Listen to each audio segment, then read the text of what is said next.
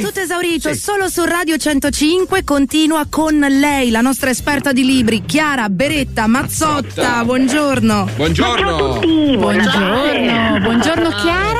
Una domanda, se a qualcuno manca ancora qualche regalino, se deve comprare ultime cose, dei libri da regalare sotto l'albero. Buon libro. Assolutamente sì, ma non dite ai librai l'età delle persone, dovete dargli un suggerimento, che musica ascoltano, che film guardano, così li aiutate, sennò poveri librai non ce la faranno mai. Certo. E allora noi partiamo, direi, immediatamente con il primo libro, che si intitola Acqua di mare, l'autore Charles Simmons, la traduzione di Tommaso Pincio e l'editore è Sur. Questo libro comincia così: nell'estate del 1963 io mi innamorai e mio padre morì annegato. Quindi, se volevate rilassarvi, non vi potete rilassare.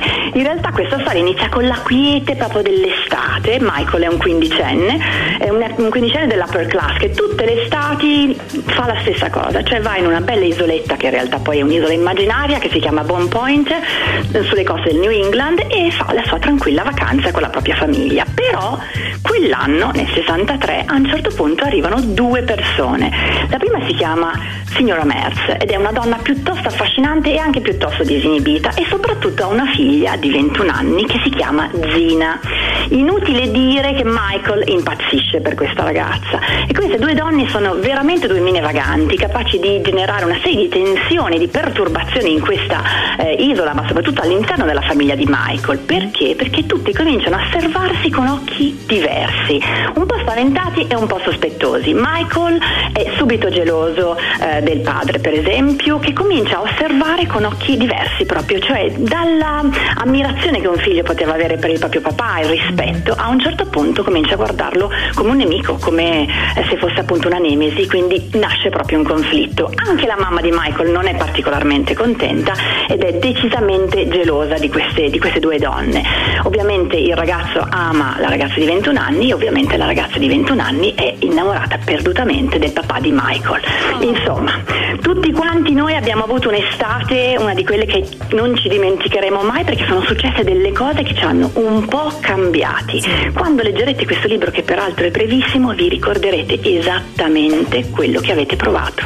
Wow, che bello! Il titolo Acqua di mare di Charles Simmons, la traduzione di Tommaso Pincio e l'editore Sur. L'altro libro invece? Il titolo è Liquidi, l'autore ha un nome difficilissimo, non ce la farò mai, Mark Miodownik, forse ce l'ho fatta, traduzione di Andrea Asioli e l'editore è Bollati Boringhieri.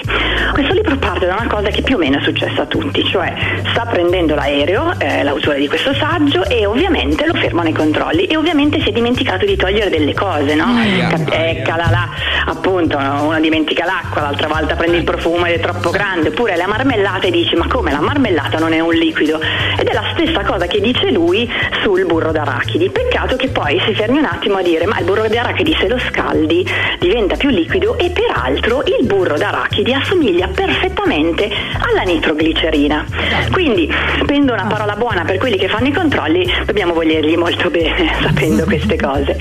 L'autore di questo saggio è un divulgatore scientifico e fa una cosa divertentissima, cioè comincia a prendere tutti i liquidi che appartengono alla nostra quotidianità, per cui l'acqua, ma anche il caffè, la benzina, il tè, e comincia a raccontarceli. Ci racconta tutte le curiosità più strambe di questa strana sostanza, appunto, che sono i liquidi, perché per esempio non hanno una forma, per esempio tendono a distruggere. Immaginiamo l'acqua quando filtra dal soffitto, dal tetto di una casa, quello che riesce a fare. Quindi sono un po' anarchici, molto curiosi, come il mercurio, che per esempio è l'unico metallo che a temperatura ambiente è liquido, e si pensava che avesse tra l'altro delle proprietà molto magiche, e in realtà è estremamente dannoso. Insomma, se siete delle persone curiose, non vi piace annoiarvi e vi piace imparare un mucchio di cose, questo è indubbiamente il libro liquido per voi. E questa è un'altra bella proposta eventualmente da mettere sotto l'albero di Natale. Regalare o regalarsi? Assolutamente curioso. Ovviamente il titolo non poteva che essere Liquidi di Mark Miodownik, sicuramente sbagliato, fatto. È un esercizio questo qua di mugugno più che un nome. Comunque il traduttore invece è molto più semplice, Andrea Asioli, e l'editore è Bollati Boringhieri. Grazie mille Chiara, buon Natale alla tua bimba, e assolutamente buoni libri a tutti, un abbraccio, buon Natale. Ciao. grazie a Chiara Beretta Mazzotta.